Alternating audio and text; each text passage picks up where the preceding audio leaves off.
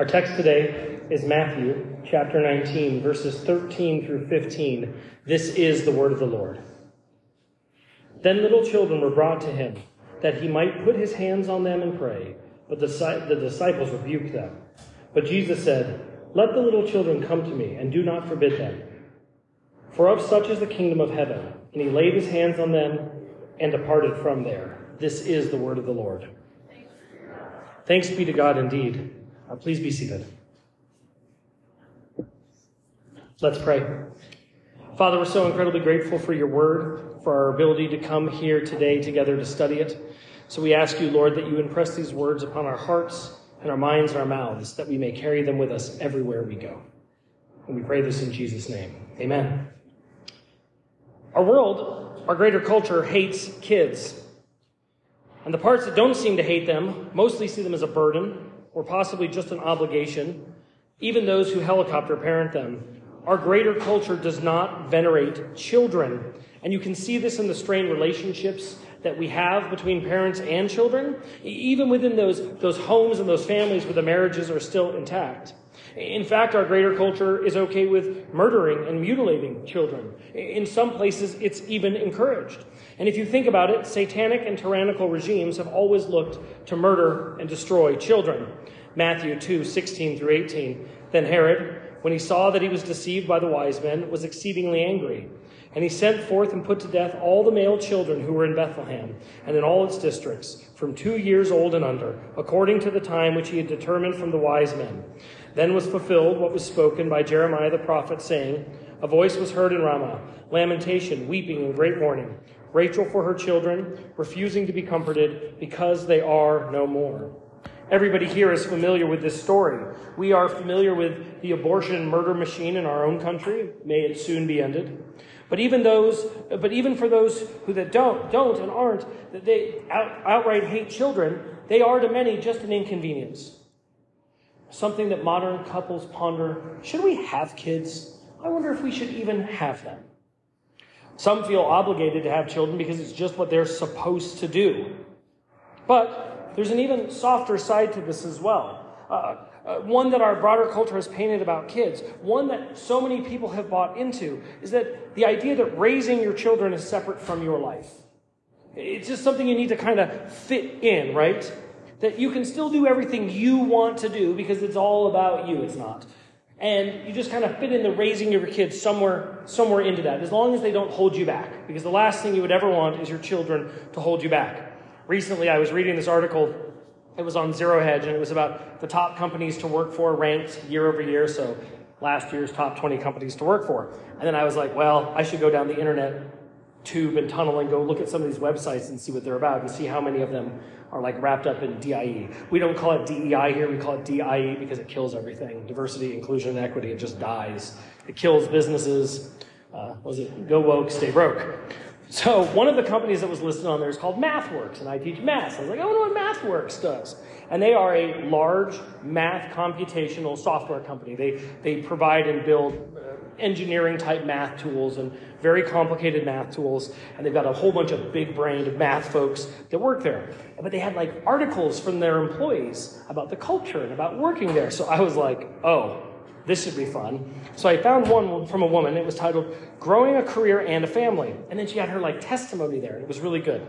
And she said, For my family, because I showed my children reliability, dedication, discipline, integrity, responsibility, and professionalism, I believe the best way to teach a strong work ethic and the qualities within is to lead by example. After my third child, we settled into a great routine. The baby went to daycare, and the two older went to pre K and kindergarten. I was totally on board with her until she outsourced everything at the end. What's the best way to teach anything? It's to lead by example. Yes, agreed. Leading by example is the best way to teach anything. But the problem is, what is the example that she is leading by? That she wants to be able to balance these two things that she probably can't actually balance. So she sent them off to be raised by other people. It's a part of the great routine. So I'm going to ask these strangers to, to fill my children full of values that I may not myself share. So ship the kids off and have somebody else raise them and have somebody else train them. And occasionally you will do some things together at home. Maybe even if you're lucky, you'll have dinner. I recently did a podcast on this, on the problems of outsourcing your family. I did this once in my life. I've tried this, I've tried both ways. I can speak from experience. So we don't want to be people that outsource our family, but I think that probably one of the reasons this takes place is not because people have intrinsically bad motives. People aren't like, oh, these kids, you know what? We should have really bad people raise them and teach them things that don't happen to be true. No, I think that what, what happens is that, that it's easy to be bought into this cultural lie that kids are a whole bunch of work and they're kind of a burden to your life. But they're like a joyous burden, but they're a burden to your life, and it's always going to be hard. And the teenage years are going to be so awful. I mean, we keep trying to give hope to people that teenagers are great. Teenagers are a lot of fun. You're great. You're great.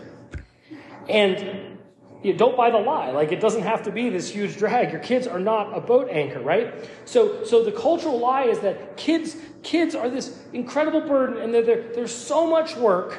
So here's some resources that will go take care of them for you, because all these other things over here are way more important than these these kids that you have. That's the cultural lie. And I think ultimately it's because in our greater pagan culture, we, we have a love of death, right? And, and the greater pagan culture may say that they believe that kids are the future, but they don't really believe it. But here's what I am to tell you is children actually are the future. Children are the future. The world needs more big families, not less. Your children are not a burden. Amen, Amen indeed. But to not think of children as a burden, one must have a positive outlook on life. One must have a positive eschatology. Because if it's all getting worse, if it's all overpopulated, if acid rain, that was what was going to kill all of us when we were kids. You remember acid rain? It was going to kill us all. If acid rain is going to melt us all, then why would you even have more children? Why? If it's only going to get worse and you're going to put them in this terrible world, why have more children? If the rapture is going to magically teleport you off into the sky, it's not. Why have more kids?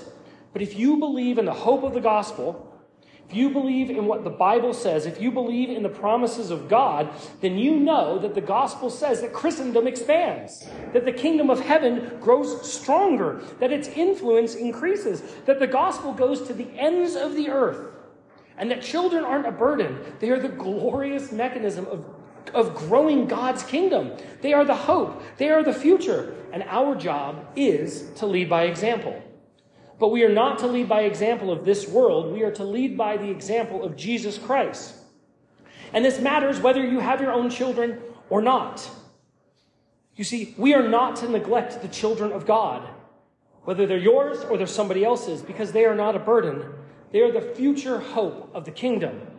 And we come to our text today right on the heels of what we studied last week. Uh, Jesus is talking about divorce, and we talked about the, the importance of the secret sauce of marriage and what Paul has to say in Ephesians. And you've got the Pharisees trying to trick him in legalism. Hey, so didn't Moses say you could do this thing? And here you are, right? You've got them trying to trick him in front of a large group of people. And then Jesus, Jesus is really clear and rebukes them. And so it's sometime after that discussion that more people approach him. And we know that crowds, crowds come to Jesus. And with this group of people, they bring very little children. The Greek word that is used in this passage means somewhere, uh, kids that are somewhere between infancy and being toddlers. These are, these are kids that are really young. They are kids who can't speak. Many or most of them probably can't walk. And none of them certainly can like make a testimony of faith. They can't get up and provide their testimony at the front of the church. And these parents bring their children to Jesus because they wanted to pray him, pray him to pray for their children, to put hands on his children, to bless their children. Matthew 19, 13. Then little children were brought to him that he might put his hands on them and pray, but the disciples rebuked them. This is a little bit surprising, isn't it? Jesus finishes teaching on marriage and divorce. and now, families, probably with people that are married, bring small children to Jesus. The same Jesus that had recently told the disciples that they must approach Jesus like a child. Like a child. And how do the disciples react? They rebuke the people that are bringing the children to Jesus. Calvin, in his commentary, states that, that the disciples thought that Jesus was possibly unworthy to receive these children. The children were, sorry, not Jesus, that the children were unworthy to be received by Jesus. They, they weren't intellectually and, and, and at a mature, maturity level where they could receive and understand what Jesus had to offer them. They, Calvin says that they may have questioned what was the high priest to do with infants? How's he going to minister to infants? Calvin continues to say that those who judge unfairly based on their feelings of the flesh are unfair judges. Here, the disciples are judging based on their desires, what they feel. Whether they believe the children were an interruption of their time with Jesus, or they felt that the high priest, the highest prophet, the Messiah, they may have felt that his time should have been spent elsewhere. Don't spend your time with these infants, Jesus. We're, we know you best. Spend your time over here where it can be better used. Answer the questions of the people over here. Answer our questions. Take care of us. Their flesh caused this approach, and, and for them to rebuke these people that brought their children not Jesus' reaction. And, and, the point is, they were missing the point. They, they rebuke these people because of their unfair judgment of them. Their own problems with children, their own problems with maybe what they feel is the interruption of these children of, uh, children of Jesus' time. Matthew 19, 14. But Jesus said, Let the little children come to me, and do not forbid them, for of such is the kingdom of heaven. And it's this is where understanding Greek becomes really helpful. I know most of you were studying Greek before you came here this morning, so that you will find this helpful. But if you didn't study Greek this morning, I'll give you a hint here. If, if, if we look at this text in the Greek, we actually get to see the emotion and the firmness that Jesus is talking to the disciples. In the English, we can miss it. And in the English, we can miss it too because of the way kind of our broader church culture has painted Jesus right? Without understanding the Greek, we miss so much of the tone. And when the church reduces Jesus to this really soft character that he wasn't, people will read his words as such. But if you read the Greek and you study the grammar, which come to find out in my adult life, grammar's super important, so kids stay in school and study grammar, what you're going to see is that he's giving this very pointed and angry reply. The verb let, that's an imperative. Uh, just like do not forbid, they're both imperatives, which means they're commands. Jesus is commanding them, let them come to me, do not forbid them. But the verb for, for, for uh, sorry, but the verb for let is, is in the aorist tense. And then the verb for do not forbid is in the present tense. So he's commanding them to stop doing something right now. Stop. Enough. It's a firm command. You cannot let them come, do not forbid them. Done. You cannot forbid the children. Not now, not in the future. Do not forbid them. He's giving these two particular imperatives. And the Greek tells us, the Greek tells us that he's issuing a command to tell them to stop doing something. And then when you look at Mark's gospel, in Mark 10 14, you can really see that he's mad. But when Jesus saw it, he was greatly displeased and said to them, Let the little children come to me, and do not forbid them, for of such is the kingdom of God. He's greatly displeased. You all may have had moments when you were greatly displeased, but you are not the Son of God. Can you imagine what it must be like when the Son of God is greatly displeased with you? He, he's mad. How dare you forbid the children of God to come to me? Have, have you literally not been listening to anything that I've been saying to you? How dare you? Do not forbid those children from coming to me. Matthew 18, 1 through 4. And at that time, the disciples came to Jesus saying, Who then is the greatest in the kingdom of heaven? We just studied this a month ago. Then Jesus called a little child to him, set him in the midst of them, and said, Assuredly, I say to you, unless you are converted and become as little children, you will by no means enter the kingdom of heaven. Therefore, whoever humbles himself as this little child is the greatest in the kingdom of heaven. He literally just got done teaching that to the disciples. And it wasn't just words, he physically brought a small child into the midst of them to make a visual point about children and the kingdom of heaven. Using a child as an example, as his illustration. And now, a whole bunch of real children are being presented to Jesus. Their parents desiring that, that hands, his hands are laid on them and that he prays for them and he blesses them, and the disciples go and rebuke the parents. And then Jesus, angry, tells them to stop. Let them come to me. You may not forbid them, for such is the kingdom of heaven. And then in verse 15, and he laid his hands on them and departed from there. Christ rebukes the disciples and he goes and lays his hands on the children, and then they scoot. Nobody, nobody who has read the Bible, who's thought about God's covenant, should be surprised that children are important in the kingdom of heaven. And nor should we really be surprised at the disciples' response. See, sometimes in life, it's easy for us because we just read the chapter before. How could it be like that? But we all know in real life that sometimes we need things told to us over and over and over and over again. And many times it does take a strong rebuke from the ones that we are accountable to for us to turn and see the error, turn from and see the errors of our ways, especially when it comes to children. It can be easy to feel like kids are a burden.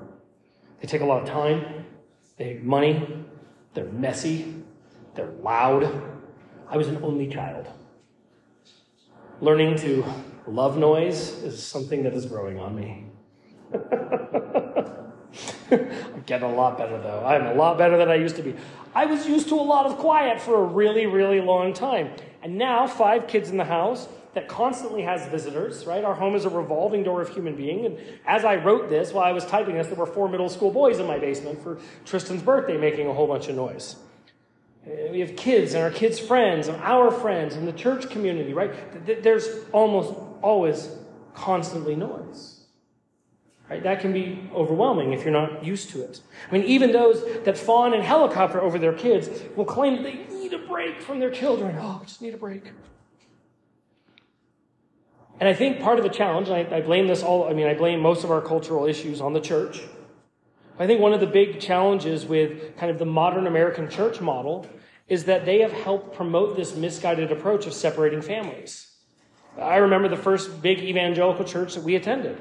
It had fog machines and confetti and some lasers and sharks with lasers on their heads and all kinds of cool things. Big production team. There were probably 5,000 people in the service. Maybe a boom camera. We were talking about that a little bit earlier. Probably had a boom camera or two. But the downstairs facility was this huge youth area. I mean, huge is the understatement of the century. This place was huge and it was beautiful and it had everything you could imagine. It had games and it has a gym and it has video games and every trendy thing in the modern youth movement was down there. And then just like a little sprinkling of the gospel on top. It was a whole bunch of fun and a whole bunch of kids, a little bit of the gospel on the top. And I've gone to good churches that preach the Bible that still encourage parents of kids to separate the kids. Make sure you get your tag for your kid and send them downstairs so that everybody can have a break. We don't want the children interrupting the service because they could be a burden. And what if somebody's singing a sea shanty and they see, up too loud and the baby cries? Hypothetically speaking. Um, right? Like, oh my gosh, what's going to happen if there's a teeny bit of noise? We meet next to a kitchen, so you guys are all totally used to noise. But th- this idea, like if we just send the kids downstairs, if we put the kids in a workbook, and when I was a kid in, in the Episcopal Church, it was the basement with a workbook. Now it's video games. But, and then, and, and not to, to, to rip too hard on youth pastors, I mean, they, they're, they're really trying to care for these kids, but they get 52 hours a year.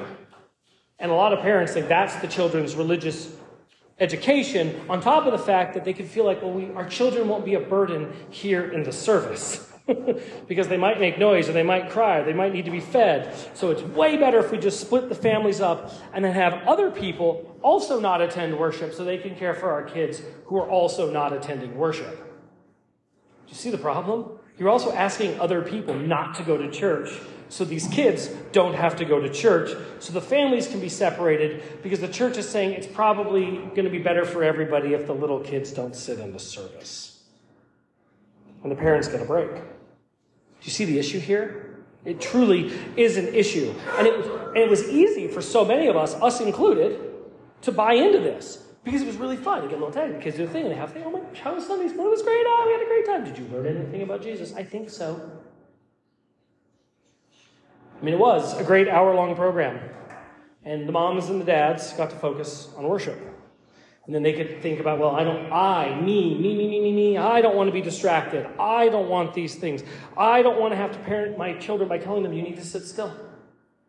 It's okay, you can sit still for this. Or if you need to move around, you can move around in the back. It's okay, right? Uh, let me teach you how to listen. Now you're old enough where you can pay attention. Let's take a little notes. Did you bring your Bible with you? Right? I mean, what happens if the pastor says something that the kids might ask about in the car ride home. You can avoid all that too if you send the kids out of the room and they don't have to hear it with you. If you think about it, it's actual utter nonsense. It's such a terrible way to lead by example. But many of us have done it because it's easy to do. But when you really think about it, and you really think about children, you realize your children are not a burden. they are the example of how we are to approach the Lord. You can understand more, and we'll talk about it here in a minute, why we do what we do with all the families and the way we do it. Again, Matthew 18, 1 through 4. Who then is the greatest in the kingdom of heaven? Jesus called the little child to him. Assuredly, I say to you, unless you are converted and become as little children, you by no means enter the kingdom of heaven. Therefore, who humbles himself as this little child is the greatest in the kingdom of heaven.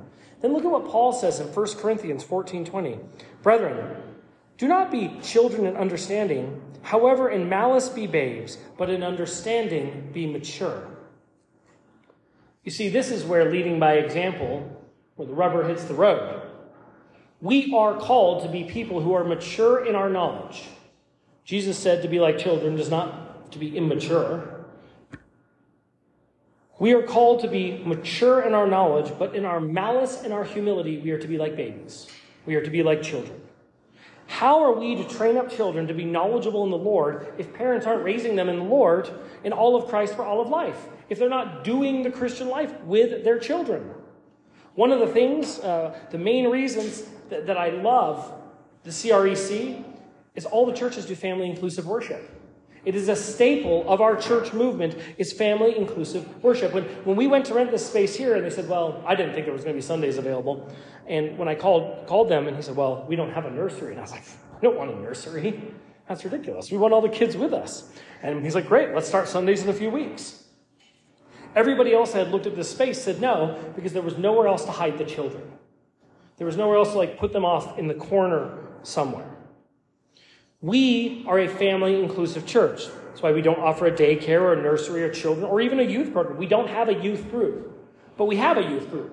We had a youth group last night. They were playing the piano and making music and running around and doing Nerf wars. And on Wednesday nights, we have a youth group. What we don't have is a program that separates the youth from their families, intentionally taking them away from their parents. You see, we have activity bags and the coloring that the kids in the back have here, and we have snacks and things like that, or used to. I don't know if we still do, we should. There's toys, there's things to keep the kids engaged here in this room with their parents while everybody is hearing the gospel being shared. We are a family inclusive church because we believe in family inclusive life, because we acknowledge our duty as a church to the children. We as a church have a duty to the children because we are a church that believes in the hope of a thousand generations, right? That's we believe in a thousand generations. Our God is a covenantal God. One of the biggest shames of the dispensational, like big Eva church movement we were talking about last night out of the grill, is that it's infect that, that is the movement that's kind of infected a majority of American Christianity. Is it's this separation from the covenant of God. So we're going to break this time up into these little these little buckets that aren't connected at all. The Jews understood the concept of covenant. Christians, up until the dispensational movement, understood the importance of covenant. We understand the importance of covenant. Genesis uh, 26 4. And I will make your descendants multiply as the stars of heaven. I will give to your descendants all these lands, and in your seed all the nations of the earth shall be blessed. Descendants, plural. They will multiply. They will multiply to be so great as the stars of heaven. I mean, I know I I talk a lot about the stars and how much they overwhelm me, and just go camping or go hunting and look at the night sky. The descendants of God's people are greater than the stars of heaven. That's incredible when you think about that. Have you thought about how many stars there are in heaven? Genesis 17, 10 through 14. This is my covenant which you shall keep between me and your descendants after you. Every male child among you shall be circumcised, and you shall be circumcised in the flesh of your foreskins, and that shall be a sign of the covenant between me and you. He who is eight days old among you shall be circumcised, every male child in your generations. He who is born in your house or brought, bought with money from any foreigner who is, not in your, who is not your descendant. He who is born in your house and he who is bought with your money must be circumcised. And my covenant shall be in your flesh for an everlasting covenant. And the uncircumcised male child who is not circumcised in the flesh of his foreskin, that person shall be cut off from his people, for he has broken my covenant. God had a, a physical sign for male infants in the Old Testament, eight days old. The sign of circumcision, a sign of the covenant. They didn't have to profess faith, they didn't have to give testimony, and actually, nothing magical took place after the circumcision.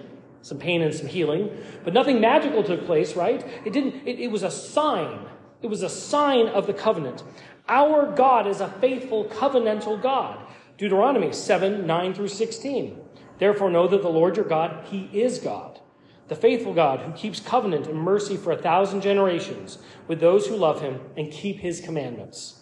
And He repays those who hate Him to their face to destroy them. He will not be slack with him who hates Him, He will repay him to His face. Therefore, you shall keep the commandment, the statutes, and the judgments which I commanded you today to observe them then it shall come to pass, because you listen to these judgments and keep and do them, that your Lord your God will keep with you the covenant and the mercy with which he swore to your fathers. And he will love you and bless you and multiply you. He will also bless the fruit of your womb and the fruit of your land, your grain and your new wine and your oil, the increase of your cattle and the offspring of your flock. You shall be blessed above the peoples. There shall not be a male or female barren among you or among your livestock. And the Lord will take away from you all sickness and will afflict you with none of the terrible diseases of Egypt, which you have known, but will lay them on all those who hate you. Also, you shall destroy all the peoples whom the Lord your God delivers over to you. Your eye shall have no pity on them, nor shall you serve their gods, for that will be a snare to you. This is a covenant that extends to all of God's people for all of time. Nowhere does it just say that this extends to people who have come to a suitable age who profess specific points of faith as outlined in Not the Bible 11:15. This is why we encourage families to do life together, to not outsource your family, especially never to split up in church. It's also one of the reasons that we practice paedobaptism and communion here infant baptism, and we allow the children to come to God's table. Now, these are both incredibly important topics uh, ones that I feel very passionately about, and they're also ones that deserve more time than I have to give in the sermon today. Uh, but if you are new to Reformed worship and you have questions about why we baptize babies and why we allow children to the table, I would be happy to answer them. It's probably worth at some point in the future another Sunday school or an outpost to talk about why we participate with children the way we do uh, within, within baptism and communion. But my short answer for you, my short answer for you is we do these things because they're in the Bible and because God, the children are part of God's covenant. We do these things because they're in the Bible and because kids are a part of the covenant of God. They are the future hope of the kingdom of God externalized. They are living, breathing hope. And this discussion is actually nothing new.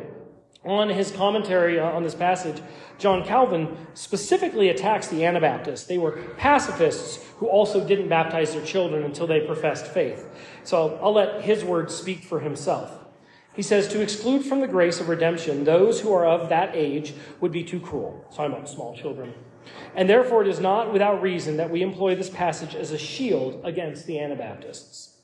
They refuse baptism to infants because infants are incapable of understanding the mystery which is denoted by it.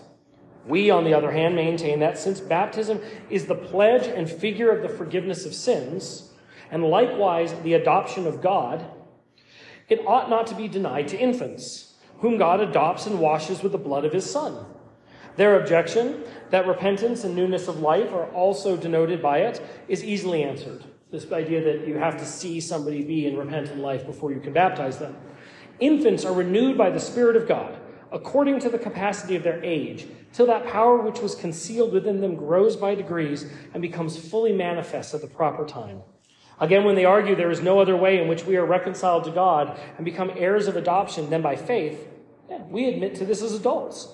But with respect to infants, this passage demonstrates it to be false. Certainly, the laying on hands was not a trifling or empty sign. Jesus wasn't just laying his hands on people, right? It was with purpose, and he was the Messiah. So Jesus' laying of hands on people had purpose and power. He says, certainly the laying on of hands was not a trifling or empty sign, and the prayers of Christ were not idly wasted in the air. But he could not present the infant solely to God without giving them purity. And for what did he pray for them? But that they might be received into the number of the children of God. Hence it follows that they were renewed by the Spirit to the hope of salvation. In short, by embracing them, he testified that they were reckoned by Christ among his flock. And if they were partakers of spiritual gifts, which represented by baptism, it is unreasonable that they should be deprived of the outward sign. But it is the presumption and sacrilege, but it is presumption and sacrilege to drive far from the fold of Christ those whom he cherishes in his bosom, and to shut the door and to exclude as strangers those whom he does not wish to be forbidden to come to him. If Jesus Christ lets children come to him, why would we refuse them here? Children are obviously a part of God's flock. They're obviously part of God's elect. God has determined who are His before the foundation of the world. We believe that. The Bible tells us that. So why would we exclude children? Why would we have pretend markers for children to have to prove themselves? Why would we exclude children from a covenant that most certainly includes children? I mean, this is, this is the only place of hope that parents whose small children die in infancy can find hope. I mean, truthfully, if, if you don't believe in the election of the Lord and the covenant that extends for all of his people, and you ha- eh, are, are a recipient of the unfortunate and unimaginable tragedy of an infant dying, then where's your hope? There is no hope. But we know that Jesus Christ picks all of his who are his before the earth was founded, which includes infant, infants, and so we can rest assured that our God is a good God and cares for those that are His, even if they die in infancy. And why would we ever think, why would we ever think that Christ and His kingdom would exclude children? That's insane. Children are our future, which means we can never see them as a burden or something that we have to like try to fit into our lives. What we need to be doing is looking at children in the manner of the blessing that they are, the future soldiers of the army of God. That's why Solomon tells us in Proverbs 22 6 train up a child in the way he should go, and when he is old, he will not depart from it. See, that's our job as a church. Is to train up the next generation in love and admonition and service to the Lord, whether you have kids or not, whether your kids are at home or not because we're a family and we have a responsibility to each other here. And this is why we baptize children. We baptize children because we are training them up as members of the covenantal family of God. We're not like sitting there doing this. Are they saved? Are they saved? Are they saved? Are they saved? What's their testimony? Did they do it? Did they do it? Did you say it well enough? Right? Think about, think about, fingers crossed. I hope they get it. I hope they get it. Oh, ooh, they got it. Oh, they didn't get it. Ah. Right? It's, it's always this constant looking for looking for. Instead, we are telling you that we are to raise our families, our children, as from the very beginning as covenantal members, as recipients of the covenant of grace. Now, could there be unregenerate children? Of course. We pray not. But of course, uh, all things serve God's purpose and will, and, and we don't know. But just think about this in practical terms. Just, just practical, because God, like the applicative nature of theology is all very practical. That's the whole reason that God speaks to us in parables and things, so we go take it out into practice into real life, living it out of our fingertips. Think about if you raise your child as a member of the kingdom of God, and if you raise your child looking for them to be signs of a member of a kingdom of God right? If you raise your, you baptize your babies and you raise your children and you tell them you are a member of Christ's kingdom and you treat them as a member of Christ's kingdom and you let them come to the table as a member of Christ's kingdom and you constantly train them up to follow God's commands because that's what a member of Christ's kingdom does is you live like a Christian. Compare that to constantly questioning them, making them prove it. Do you really love Jesus? How much do you love Jesus? What's your testimony? How do you know you really love Jesus? Well, we're waiting for you to love Jesus so we can finally baptize you and you can be part of our community. You, you've made your own child an outsider to make them prove their faith. It doesn't work because we are people that are called to lead by example. In, in flight instruction, we call this the law of primacy. What you learn first sticks first, right? It's hard to unlearn bad things that we learned. So, how we raise our children really matters because we lead by example and your kids are constantly watching you. I mean, the woman at the beginning, her method was wrong. But her statement at the beginning was right. Parents must set the example. Those of you without kids in the home or without kids, you must set the example with the children that God has blessed you to interact with.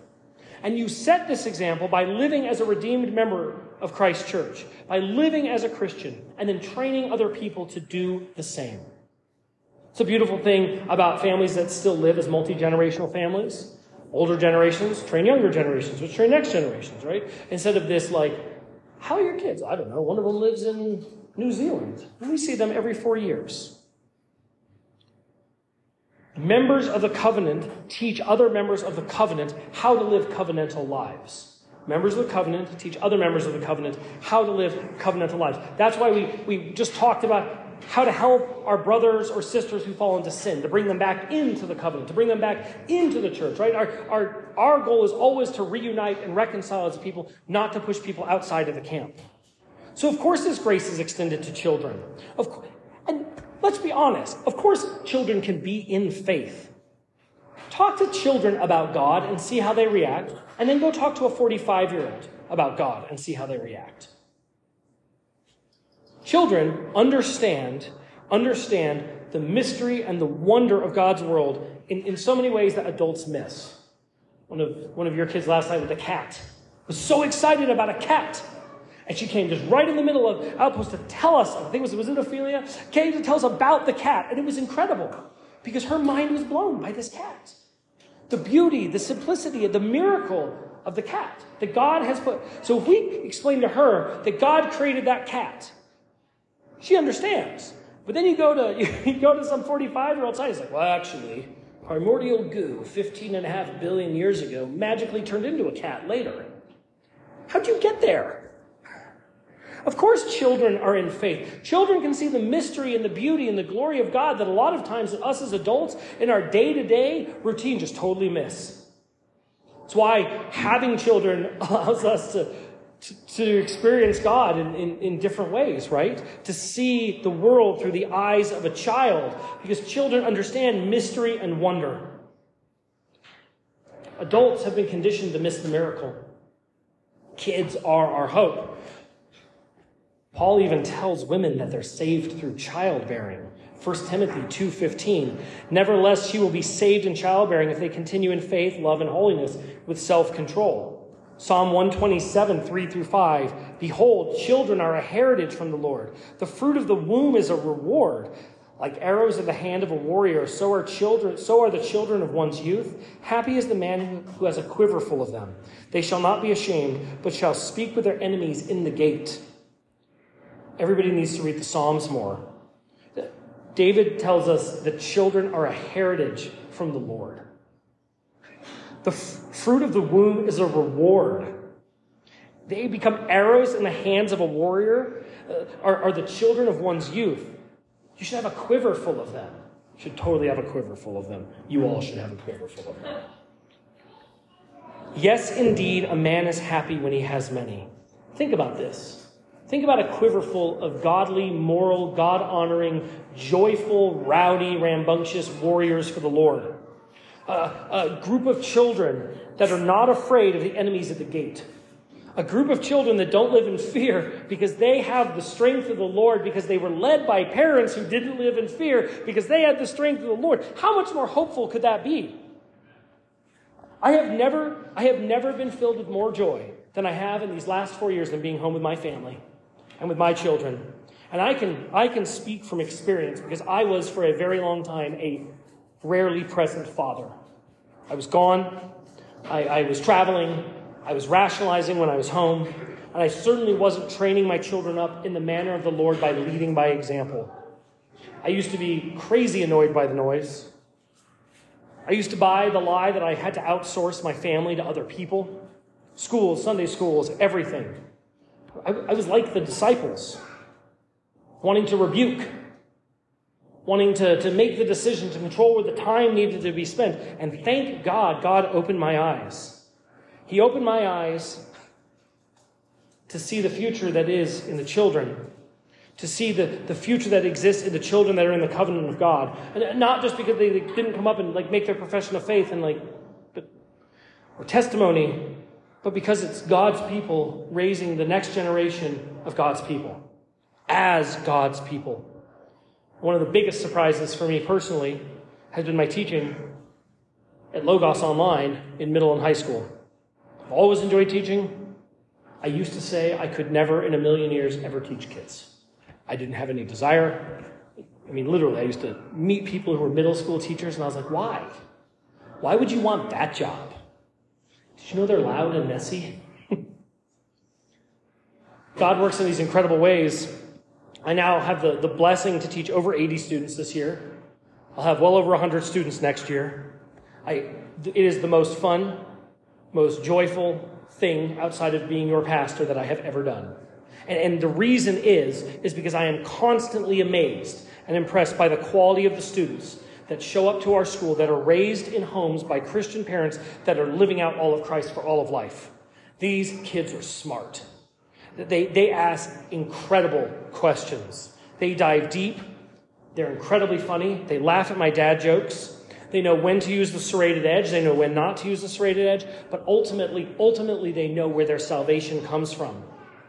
And they want to take that salvation and live as redeemed members of Christ's kingdom, going out to build this world for Christ, not for their own desires. That's hopeful because you can get wrapped up in the cyclone of the public prisons what did we call it yesterday? The government gulag? Isn't that what you say? Yeah, uh, the government gulag. Like we can get wrapped up in the cyclone of the government gulag, and then you can look at these kids that are probably really smart, but nobody's really been leading them. And so they're buying this huge lie, and, and nobody's prepared them to go be adults. It's easy to lose hope there. Good news is it's never too late, by the way. That's why us impacting all these children's lives, that work that you guys do with your goddaughter is so incredibly important. Because we can plant seeds. We want to plant seeds in good soil. We want to help till and nurture good soil so that those people will go and fix these mistakes as they go lead their children in the future. But these kids, all kids are our hope. And so we have to be people who revere children. We have to be people who want to learn humility from children. We need to be people who are in awe of children. Just hang out with babies. Hang out with babies. It's incredible. Be in awe. Look at the world. Look at God through the lens and the manner in which children do. And then lead them into maturity in the wisdom of the Lord. It's incredible. Think about the families that built the cathedrals over centuries. They were building buildings that they would never worship God in, but they were building it for people in the future who would get to worship God there because it's important to build, even if you don't reap all of the reward of it right now. We're not building for ourselves, we're building for God's kingdom because it's not actually about you. We are the people who are building for our children's children. Proverbs 13 22 A good man leaves an inheritance to his children's children, but the wealth of the sinner is stored up for the righteous. We are here to leave inheritances, both material and in wisdom, for our children's children for our grandkids, grandkids, grandkids. That's a real legacy. It is, is a Christian legacy that goes on through generations that continues to serve the Lord in great joy. But this can only be done with the right view of the future, with an optimistic view of what the gospel tells us. It's called the good news for a reason.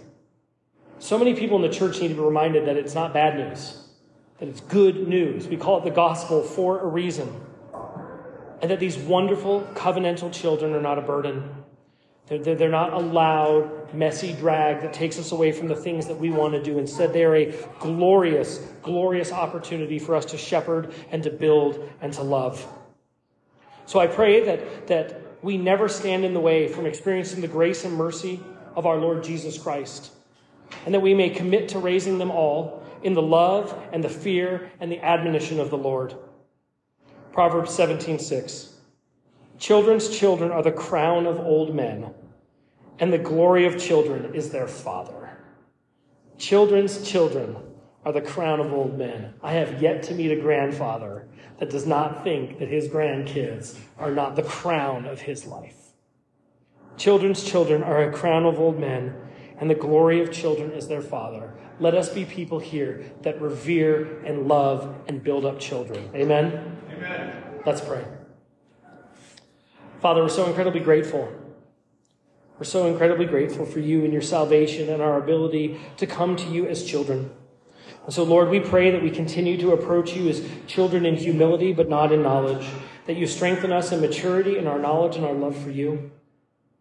that we can see, see you and this world through the eyes of humble children in awe, in awe at the beauty, in awe at your creation, in awe at the salvation that you provide us. Thank you for sending Jesus to us, Lord. Thank you for washing us clean. Allow us to be the kingdom builders forever and ever. And we pray this in Jesus' name. Amen.